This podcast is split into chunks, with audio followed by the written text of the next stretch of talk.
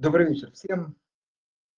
Сегодня у нас 20 июня, э, в 18.00 по Москве и наш эфир э, в телеграм-канале.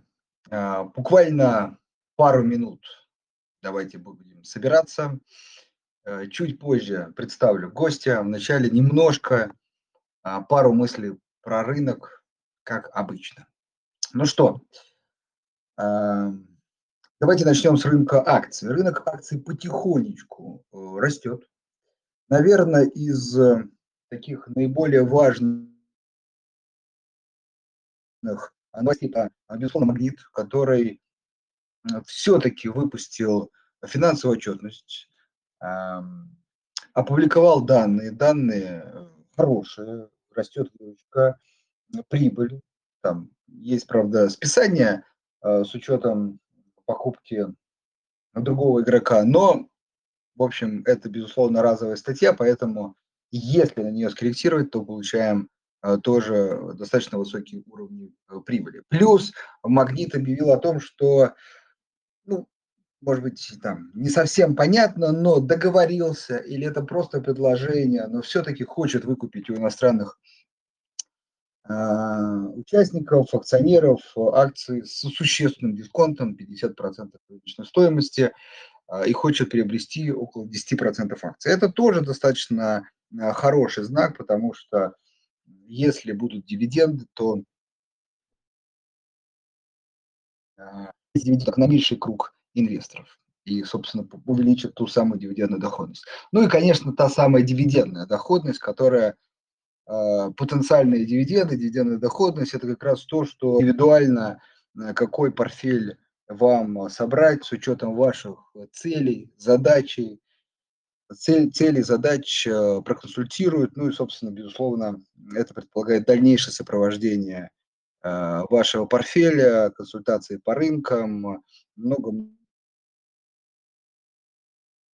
Если вас эта услуга интересует, если вы хотите скажем так, в некой степени делегировать э, принятие решений и вот эту сложную рутинную аналитическую работу э, опытному специалисту, то э, на нашем сайте переходите в раздел премиум, там, инвестиционное консультирование и оставляйте заявку. Ну, вот, наверное, все, что хотел сказать в начале. Теперь с удовольствием перехожу к сегодняшней теме. Сегодня у нас э, в гостях э, Иван Клеин, э, директор по банковским рейтингам агентства «Эксперт РАН». Иван, добрый вечер. Здравствуйте. Да, добрый, добрый вечер. А, Иван, спасибо, что нашли время. Пару слов про регламент. Мы стараемся примерно в час у слушателя. А, первые минут 30-40 а, я задаю вопросы нашему гостю, а вы, а, я надеюсь, внимательно слушаете. И если у вас появляются вопросы, то вот как раз в последнем посте в нашем телеграм-канале есть комментарии. Пишите, пожалуйста, ваши вопросы, я их с удовольствием во второй части задам Ивану. Вот такая у нас сложившаяся уже годами, можно сказать, практика ведения эфиров. А, так что давайте начнем с моих вопросов. А, ну, наверное, как это, от общего к частному. Первый вопрос а, действительно общий. У нас, я думаю, нас слушают разного уровня инвесторы, кто-то более опытный, кто-то пользуется рейтинговыми, э, рейтингами, кто-то, может быть, слышал про них, а кто-то, может быть, совсем еще не знаком. Вот давайте начнем такого с базового вопроса. А что э, такое рейтинговое агентство, что есть рейтинг и в чем его такая практичная, практическая польза для э, инвестора? А рейтинг – это своего рода, можно сказать, санитар леса. Можно я сегодня буду говорить простым языком? Да, мы, рейтинговое агентство, сортируем все объекты риска по шкале, ну, грубо говоря, от суверенного и квазисуверенного уровня риска, который считается э, для нас эталонным, ну, условно говоря, около нулевых, до Внутри этой шкалы достаточно легко присвоить рейтинг на уровне суверенно, достаточно понятно тоже критерии, когда эмитент находится в дефолте. А вот некие срединные ситуации, они требуют уже более глубокой экспертизы. Здесь, безусловно, нужно отметить, что кредитный рейтинг – это лишь один из инструментов для инвестора, который свидетельствует о наличии независимой внешней экспертизы э, данной компании, эмитента. Но важна не только и не столько рейтинговая категория, вот та самая буква, сколько продолжительность истории рейтинга, прогноз по действующему рейтингу. Наиболее значимые факторы из последнего пресс-релиза агентства – а, то есть те моменты, на которых аналитики посчитали необходимым сакцентировать внимание.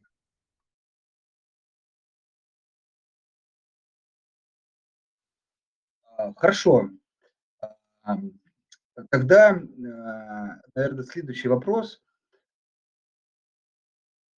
Ну, давайте уже к частному, да.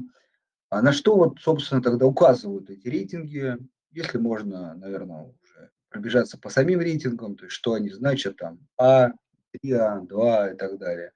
Вот. И э, какую роль они могут играть в случае там, принятия решений инвестором, ну, скорее всего, давайте начнем с покупки, допустим, облигаций э, конкретного эмитента. Рейтинг всегда отражает мнение рейтингового агентства о вероятности наступления дефолта по соответствующему эмитенту. И э, с этой точки зрения рейтинг AAA, ну, в нашем случае по национальной шкале, он говорит о самой минимальной вероятности дефолта. Банк России публикует э, таблицу сопоставления рейтингов с э, своими оценками вероятности дефолта. Но для AAA это практически нулевой уровень. И э, так вплоть до категории преддефолтной, ну, в частности, вот для категории B, э, то есть когда только одна буква B, а, это вероятность дефолта в течение года порядка 30-40%. То есть надо понимать, что если эмитент имеет очень низкий рейтинг, то рейтинговые агентства заранее закладывают некую вероятность, что в течение года такая организация либо такой эмитент может объявить дефолт. И даже напротив, если будет слишком долго висеть много рейтингов с категории B и не будет происходить дефолтов, ну, очевидно, у инвесторов будут вопросы, а почему, собственно говоря, Э, такой низкий рейтинг, если эта, э, эта рейтинговая категория не объявляет дефолт. Для категории Double B по национальной шкале эта вероятность уже снижается, э, она составляет порядка 7%. Категория Triple B это уже порядка 1-2%, ну, в зависимости от плюс-минус категорий Triple B+, Triple B-.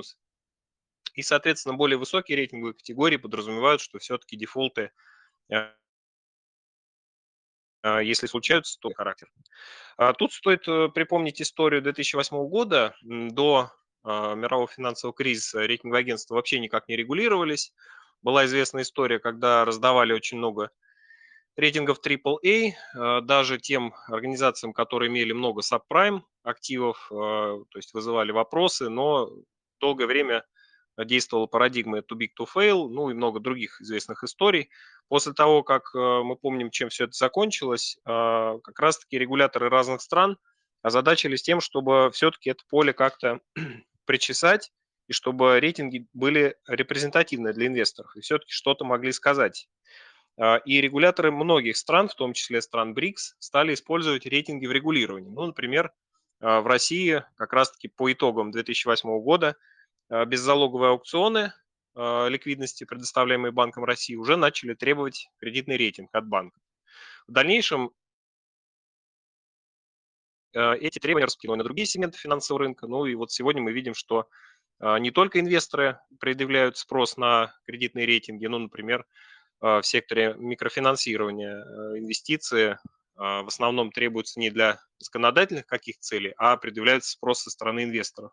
Но и также есть и требования биржи, а, требования крупных госкомпаний для размещения средств в банках, а, требования страховых компаний. То есть это теперь повсеместные требования для того, чтобы ранжировать уровень риска и понимать, а, каково соотношение риска и доходности.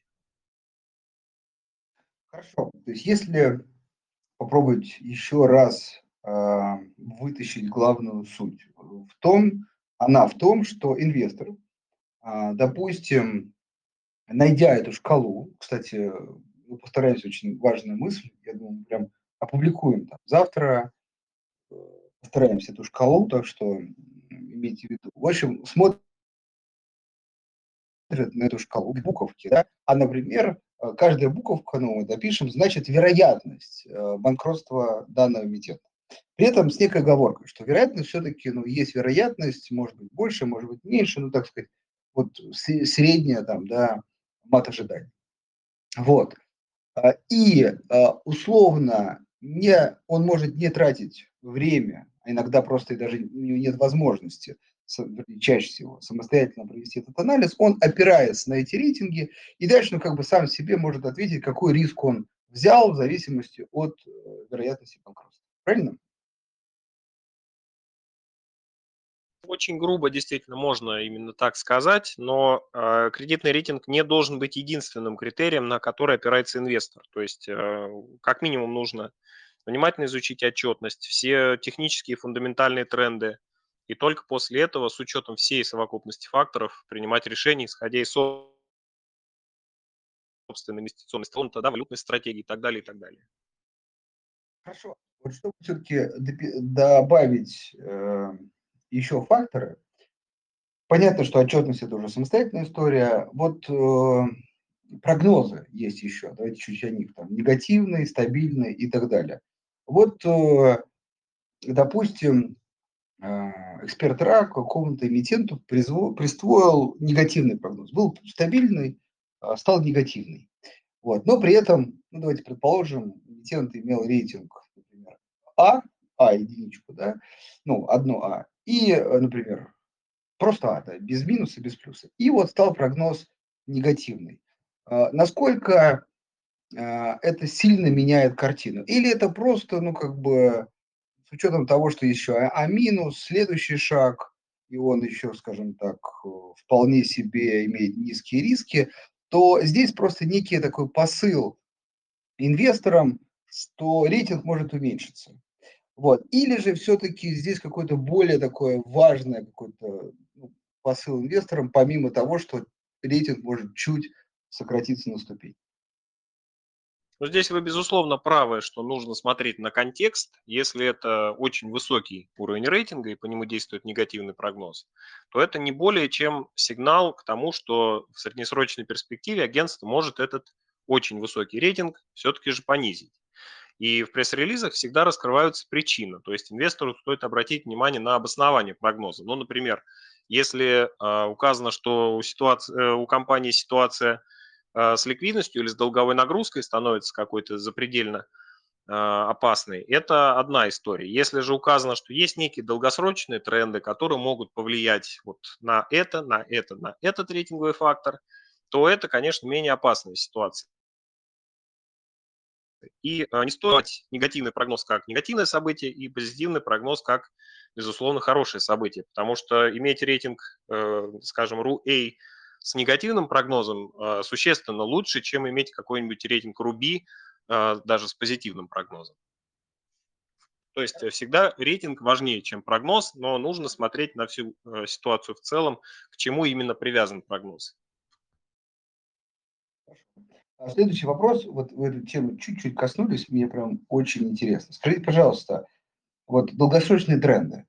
А рейтинговое агентство в, свои, в своих оценках действительно учитывает именно долгосрочные проект, э, прогнозы? И насколько, ну, если так грубо можно сказать, в процентах это влияет на оценку? Или все-таки, ну, скажем, это немножко факультативно, и главное, это оценка именно такого классического финансового, текущего финансового положения компании.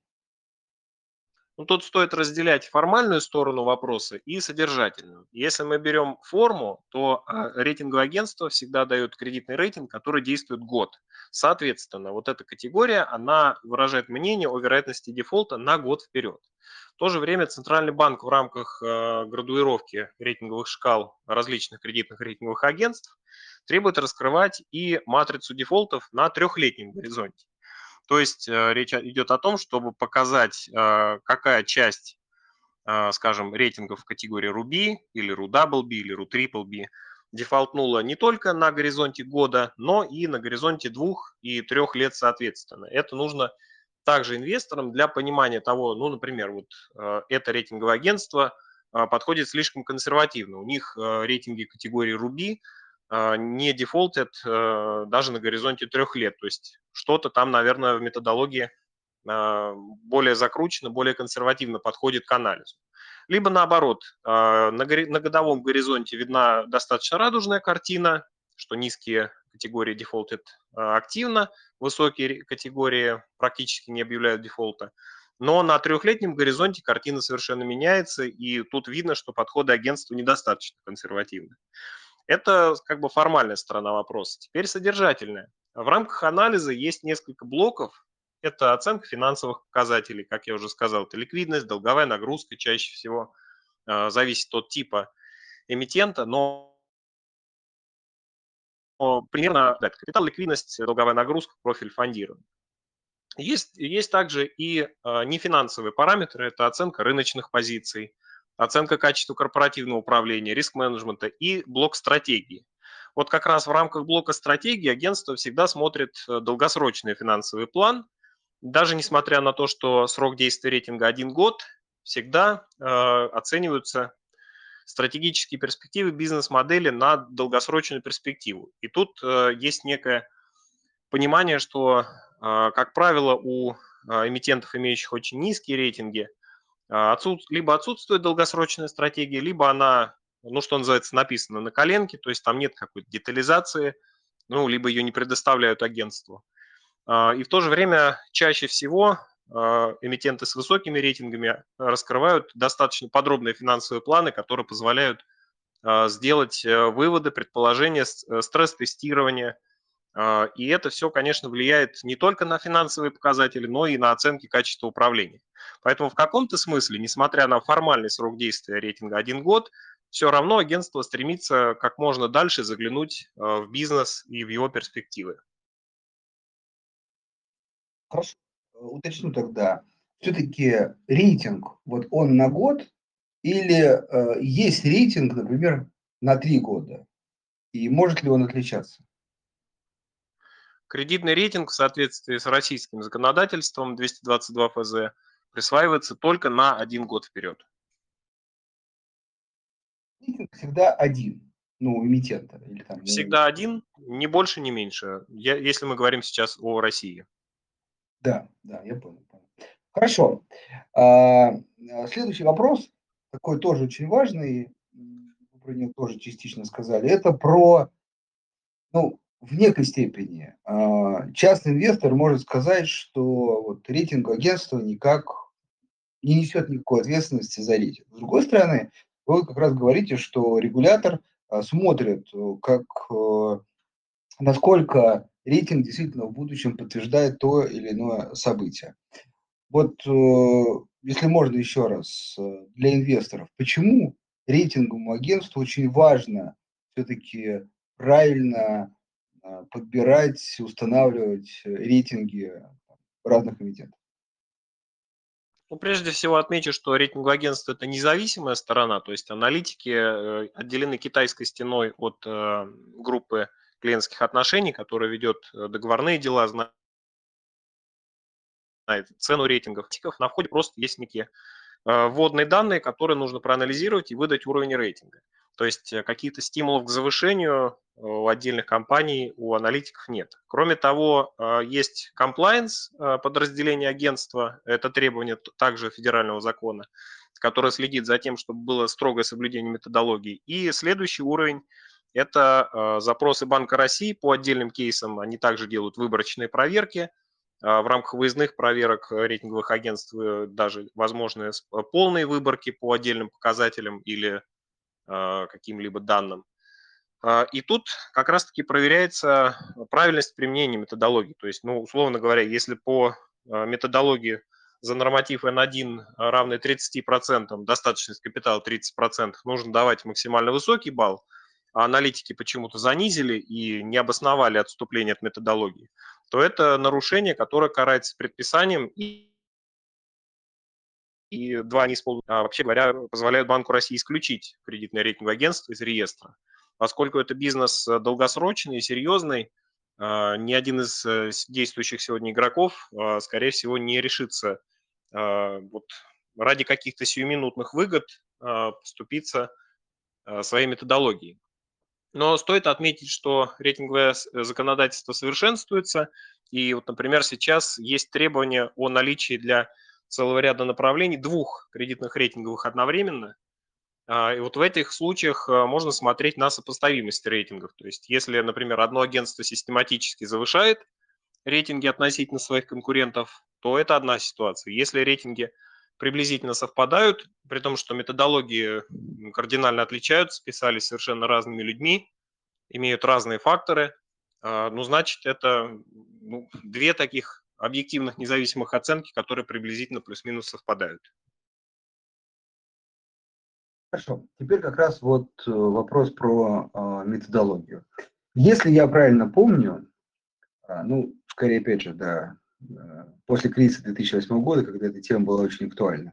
Все-таки э, методология как такая некая интеллектуальная собственность, вещь закрытая, не публичная, внутренняя для компании. Вот э, так ли это?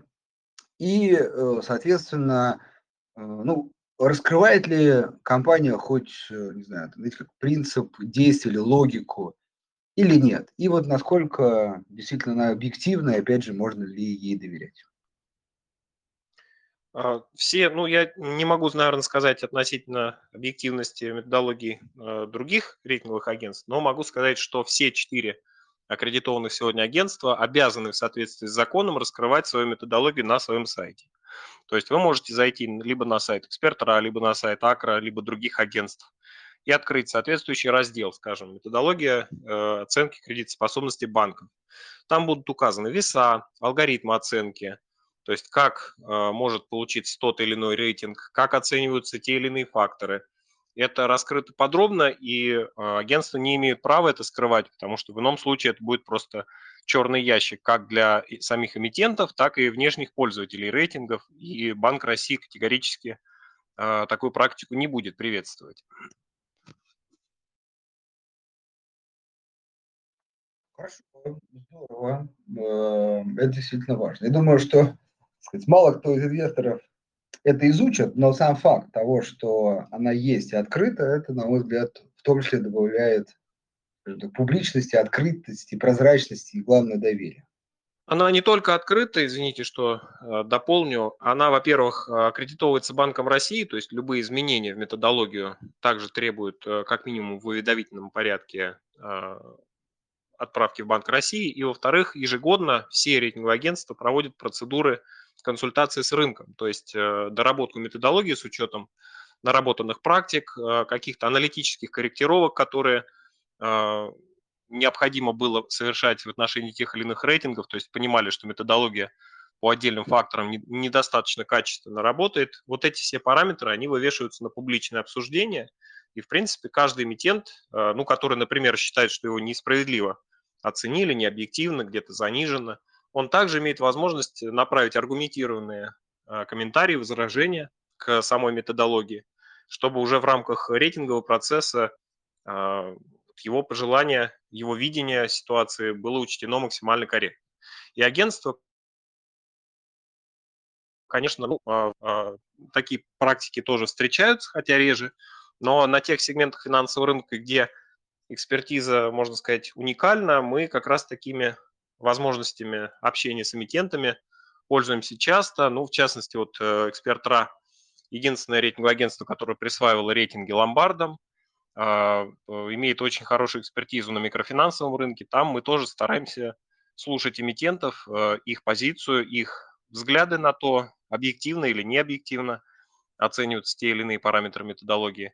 Поэтому, да, вот методология – это некая объективная вещь, по крайней мере, для рейтинговых аналитиков. В рамках конкретного процесса мы не можем изменить те или иные веса, параметры, бенчмарки и сказать, что ну вот у этой компании мы при прочих равных а тот же самый показатель оценим как-то по-другому. Хорошо. Следующий вопрос, чтобы закрыть тему про использование рейтингов А, вы частично говорили о том, что есть еще пояснения к изменению рейтингов, к изменению а, прогнозов э, по рейтингу. Скажите, пожалуйста, вот дополнительно, что еще важно читать, ну, помимо отчетности, это еще раз проговорили, вот именно то, что публикуют рейтинговое агентство, помимо самого рейтинга, что еще важно читать инвестору, чтобы ну, держать руку на пульсе? А обычно рейтинговые агентства дают в пресс-релизах э, такое супер резюме э, под, собственно, описанием рейтингового действия, то есть подтвердила, понизила, повысила, э, дают краткую выжимку, мякотку того, почему это действие было совершено. Ну, например, повышение рейтинга связано с резким укреплением конкурентных позиций в результате того, что в 2022 году компания получила какие-то новые конкурентные преимущества, новые для себя рынки – да, э, и при прочих равных, то есть не ухудшении прочих финансовых показателей. Или напротив, э, снижение рейтинга объясняется э, там, резкой утратой капитала в активах, которые заблокированы, и компания не может ими воспользоваться, у нее некий стресс ликвидности. Всегда важно отмечать вот именно эти причины ключевых факторов рейтинга, они обычно либо вынесены в самое начало пресс-релиза, либо выделены цветом, э, жирным э, шрифтом, возможно. То есть это структурирование на блоке.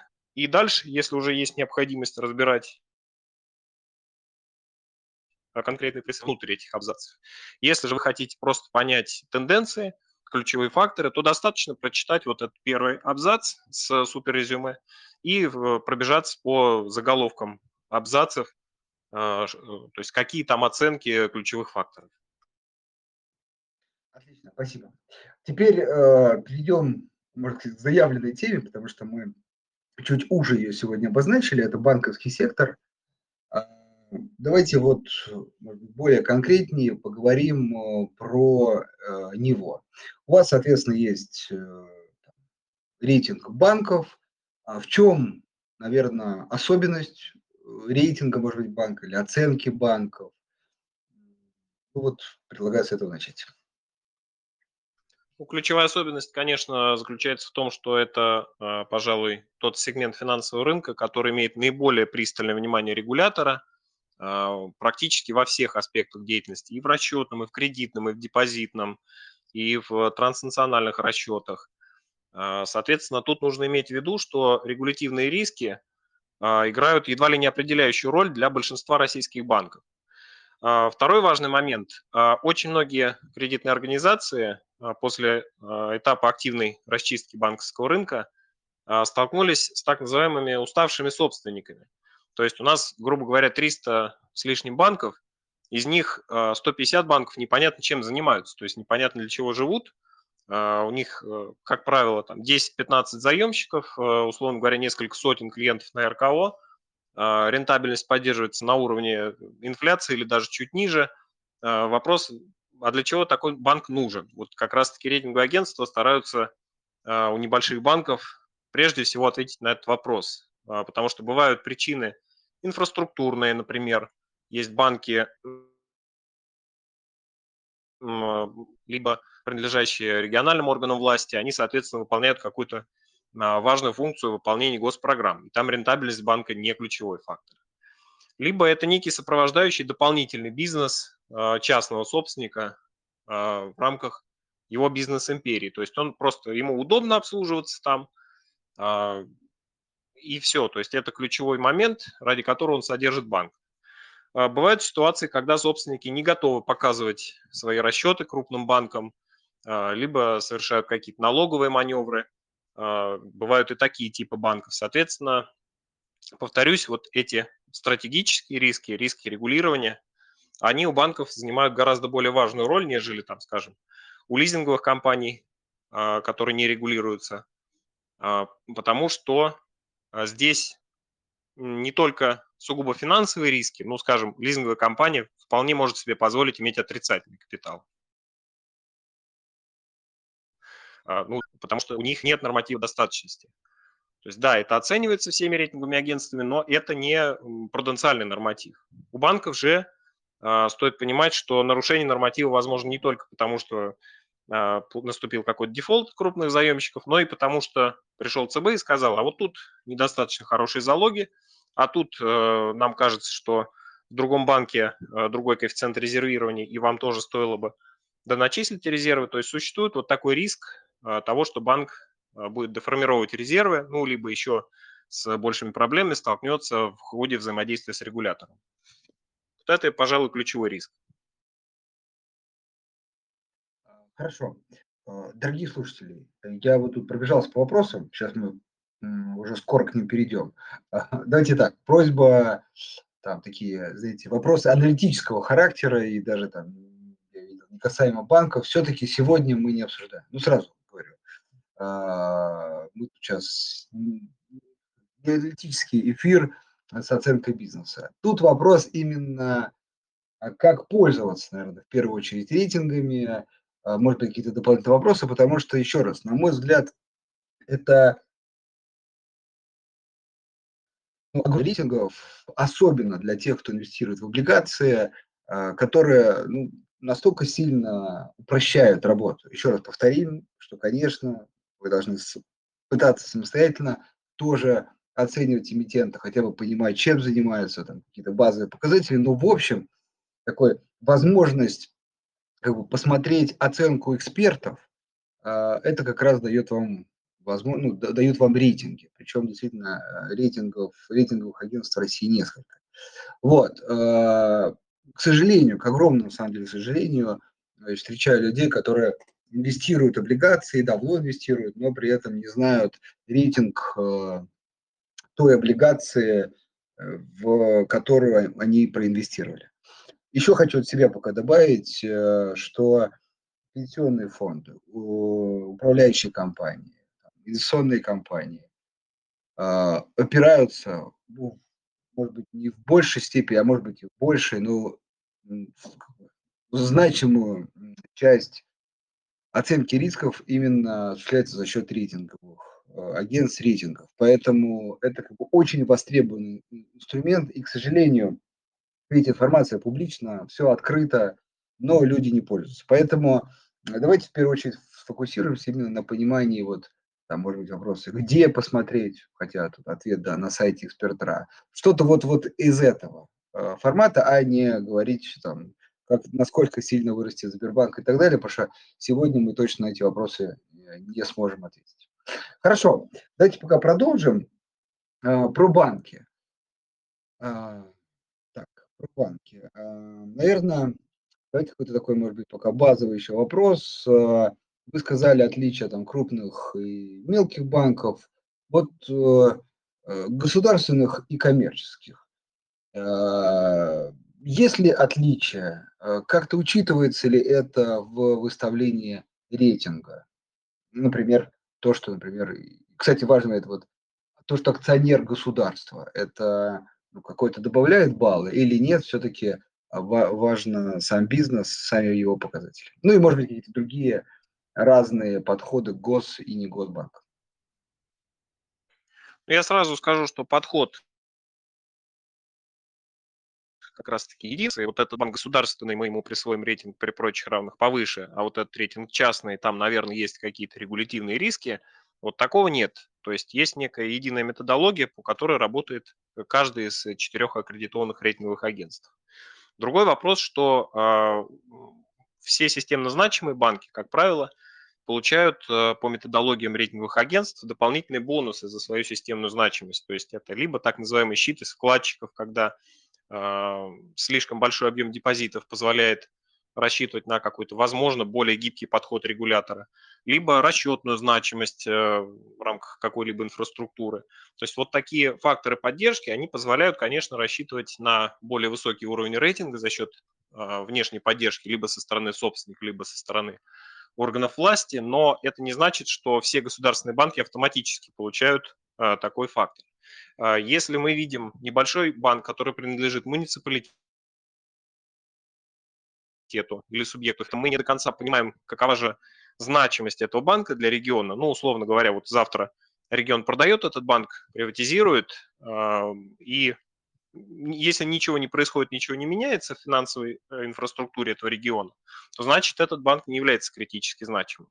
Если же мы понимаем, что э, банк неотрывно соединен э, со всеми каналами, то есть там обслуживаются ГУПы, МУПы, там есть значительная часть льготных программ, есть туда подвязка в реализации госпрограмм поддержки малого предпринимательства и так далее, и так далее – есть если этот банк инфраструктурно значим для региона, то да, конечно, такой фактор поддержки будет установлен.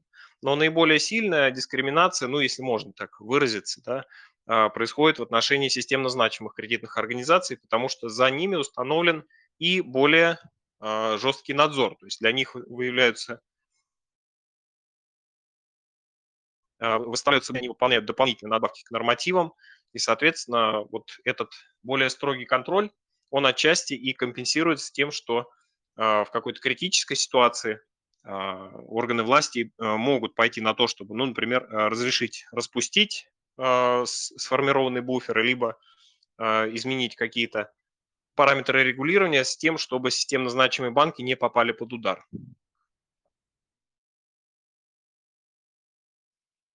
Хорошо. Следующий вопрос про а, такой, мне кажется, он относится не только к банкам, но и в, в общем. Э, очень важная история. Вот сейчас компании, не все, далеко не все публикуют отчетность. А, скажите, пожалуйста, вот во взаимодействии с рейтинговыми агентствами компания ну, как бы, раскрывает какие-то данные, которые не предоставляет публичному рынку? Или вы также условно сидите без информации, тогда э, как вы в этом случае корректируете рейтинги? А, нет, конечно же, рейтинговому агентству раскрывается полный комплект отчетности, вся необходимая информация для анализа. Собственно говоря, вот э, ситуация, произошедшая в 2022 году, и показала важность э, выстроенной рейтинговой инфраструктуры, того, что э, наш регулятор постепенно, поэтапно создавал еще с 2014 года, когда столкнулись с ситуацией, когда рейтинговые агентства международные отозвали рейтинги – а, по причинам делового характера не стали сотрудничать. И а, в итоге выяснилось, что есть некая зависимость от иностранных партнеров, и нужно выстраивать свою собственную инфраструктуру. Вот как раз в 2022 году а, получилось ровно так, что ну, это, это как система МИР, которая позволила сохранить все расчеты по картам. По сути, здесь то же самое. Отчетности банков закрылись, но рейтинговым агентствам они по-прежнему предоставляются, то есть проходит процедура мониторинга, плановые процедуры актуализации, э, в ряде случаев новые присвоения. И весь рынок, он может косвенно э, видеть оценку аналитиков э, в виде рейтинговой категории, ну а также рейтинговой динамики, то есть изменение прогнозов, изменение уровня рейтингов. И в пресс-релизах, как правило, даются сейчас вербальные оценки того, как меняются ключевые факторы. Раньше, конечно, это было подробное обоснование с цифрами, то есть, ну вот капитал просел на столько-то процентов, ликвидная позиция позволяет перекрыть такой-то, такой-то отток э, в случае гипотетического стресс-сценария. А сейчас мы стараемся писать э, это более обтекаемо, но тем не менее так, чтобы это было понятно инвесторам. Потому что если мы пишем, что а, профиль фондирования и ликвидная позиция сильно избалансированы, то очевидно, что даже существующие угрозы и там, геополитического характера, и новые макроэкономические шоки – они э, никак не повлияют на банк с точки зрения финансовых показателей. А, но и также в отдельных случаях, когда негативное влияние все-таки было, имело место, мы стараемся это описать, а, но не писать, что, допустим, капитал просел на 34% за квартал, да, мы э, пишем, что произошло существенное или резкое а, снижение величины капитала. То есть все равно все те же самые вербальные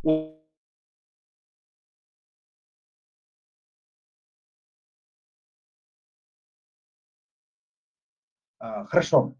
А, тогда а, следующий вопрос. Я думаю, переходим к вопросам слушателей. И как раз вот он частично был такой важный вопрос. Ну, если вы уже можете на него отвечать, это особенно с учетом того, что вы видите отчетность, отчетные данные. Вот такое, ну, скажем, существенное восстановление, особенно Сбербанк, ну и на самом деле другие банки, существенное восстановление прибыли, финансовых показателей в 2023 году. Вот с чем оно связано и насколько это такое, может быть, устойчивое восстановление или, ну, возможно, резервы при ухудшении ситуации экономики могут снова увеличиваться?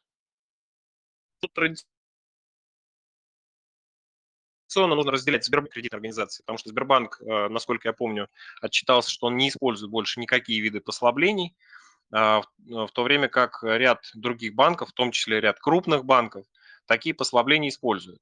Я напомню, что наиболее значимо это рассрочка на 10 лет по формированию резервов по заблокированным активам. То есть, проще говоря, если у банка застряла половина капитала в Евроклире или в НРД, а, соответственно, они могут э, первый год вообще ничего не формировать, на второй год сформировать резерв в 10%, ну и так далее. То есть это а, такая отсроченная дыра, которая немножко подрихтована, но никуда не девается с точки зрения ликвидности. А, вот нужно смотреть, использует ли банк послабление, и сейчас такая возможность для инвесторов, для внешних пользователей отчетности, она очень существенно ограничена. И тут как раз тоже а, имеет смысл ориентироваться на пресс-релизы рейтинговых агентств. Потому что если есть резкая динамика, если есть а, отмеченные факторы а, по изменению риск-профиля, то это, конечно, сигнал для инвестора. Если ситуация более-менее стабильна, то значит банк либо пользуется послаблениями, и они существенно не влияют на его риск-профиль, либо вовсе банк достаточно устойчив оказался к внешним шокам.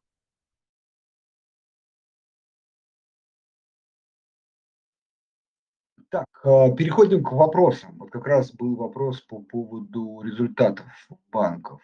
С этим мы определились. А, так, а, вопрос от Максима. Максима, добрый вечер. Ну, я зачитаю. Тут, сказать, надеюсь, вопрос будет понятен. Читаю дословно. Как вы смотрите на региональные банки, учитывая, что с Базелем, который в перспективах Э, как и с, и с, самим, и с самими проектами проблема? Вот такой вопрос. Ну, под проблемой, наверное, имеется в виду заявление главы одного из крупных банков, да, я так понимаю. Вы знаете, на перспективы региональных банков мы смотрим сейчас, как это не парадоксально, потому что ряд кредитных организаций получили буквально второе дыхание. Если все эти годы, а, начиная там вот с активной фазы расчистки банковского рынка в конце 2013 года э, регионалы испытывали большее давление, нежели федералы и московские банки, то сейчас мы видим, что э, в условиях, когда крупнейшие банки имеют ряд ограничений, э, понятно, с чем связанных, расчеты, в том числе трансграничные расчеты, расчетно-кассовое обслуживание, оно постепенно рассредотачивается от крупнейших банков к небольшим. И в этих условиях как раз-таки те банки, которые имели много лет э, хорошую инфраструктуру, были достаточно конкурентными, но просто очень маленькими, например, ограниченными э, либо своим регионом, либо своей узкой специфической клиентской базой, сейчас получили возможность резко нарастить свои конкурентные позиции, свои прибыли. Но, как правило, такие игроки не очень публичны и стараются не афишировать рост, резкий рост своих комиссионных доходов очень низкой базы, конечно. Хорошо. Э, следующий вопрос. Э, ну, коллеги, еще раз задаю только то, что по теме. А, ну, такой гипотетический, наверное, стресс-тест. А, при девальвации и курсе выше 100 за доллар, а с какими проблемами могут столкнуться банки? Например, учитывая ожидаемый рост ставок ЦБ и накупленные УФЗ на балансы банков. Ну, тут прежде всего стоит отметить, что э, снижение обменного курса рубля, постепенное снижение, оно закладывается многими банками в стресс-тесты, причем достаточно давно. Эта работа по девалютизации идет с 2014 года, и сейчас, в 2023 году, банки гораздо в меньшей степени уязвимы к таким внешним шокам, нежели это наблюдалось еще вот там 7-8 лет назад. Это связано с целым рядом причин, как объективных, так и, условно говоря, усилиями регулятора – а, по повышению нормы резервирования по валютным депозитам, которое привело к тому, что ставки там сейчас около нулевые, просто ну, неинтересны в банках. И неинтересно ее нести, потому что есть валютное ограничение на снятие.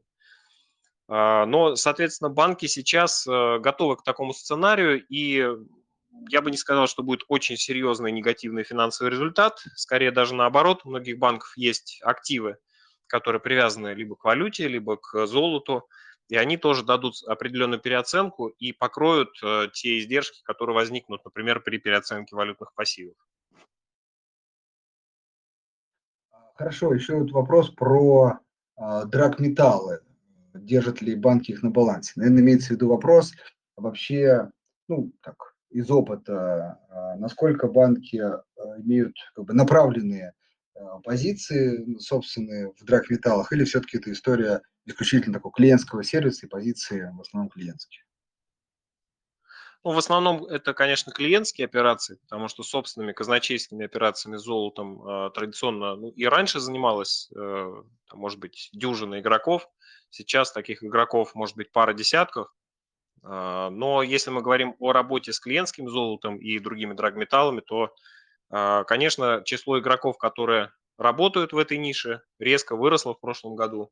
Ну, вот буквально там с, может быть, 20-25 банков до практически, а, там, не знаю, полсотни банков сейчас предлагают такие услуги в том или ином виде. Следующий вопрос, наверное, от меня. А, скажите, пожалуйста, наверное, не по отчетностям, а по вашим аналитическим ожиданиям, которые вы, может быть, закладываете как раз в оценку банков конкретных или банковской системы в целом. А как вы считаете, вот пик резервирования, он уже пройден а, российскими банками или все-таки ну, есть или закладываются какие-то варианты, как снова может увеличиваться? А, ну, если мы говорим о резервах под те события, которые уже реализованы, то, конечно, пик уже пройден.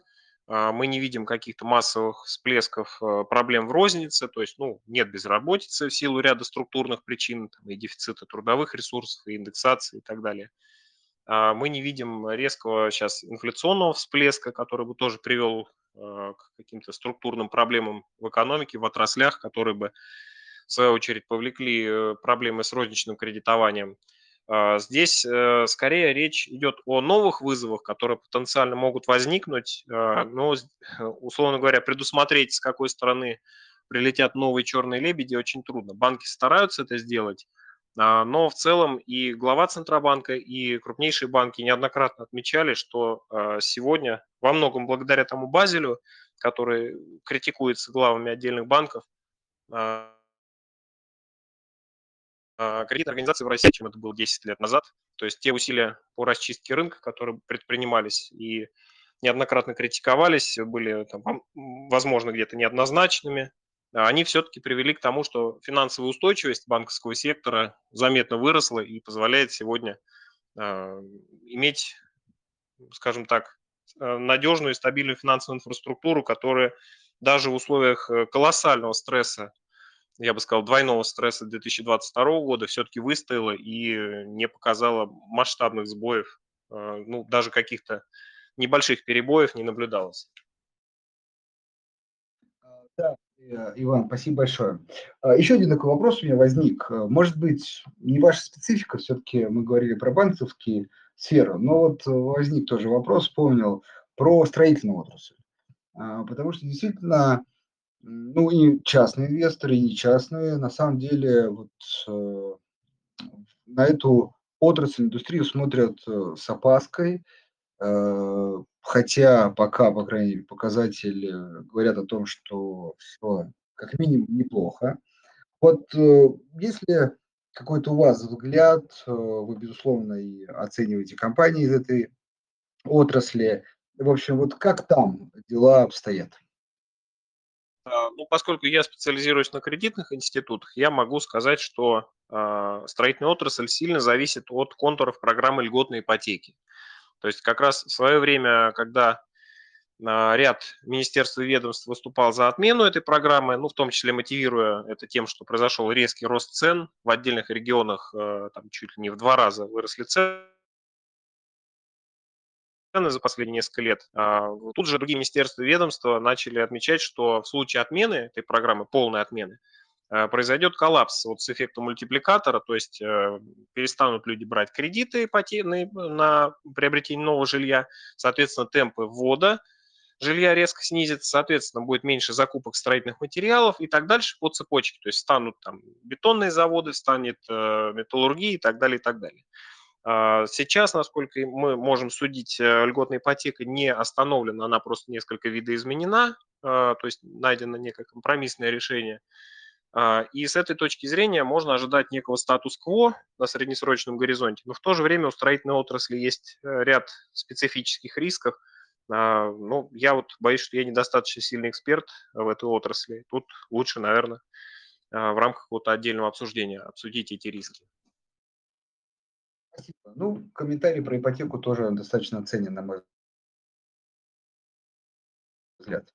Вопрос, ну, опять же, может быть, не напрямую по теме, но, мне кажется, попробовать стоит обсудить. От, э, вопрос следующий. А насколько корректен ВТБ, не списавший субботы? А, соответствует ли такая практика нормальному корпоративному управлению? Вот если, ведь если прописано в проспекте на суборт критерий списания, то, то почему не списан? А, и э, вот такие условно корпоративные действия как-то влияют ли на рейтинг?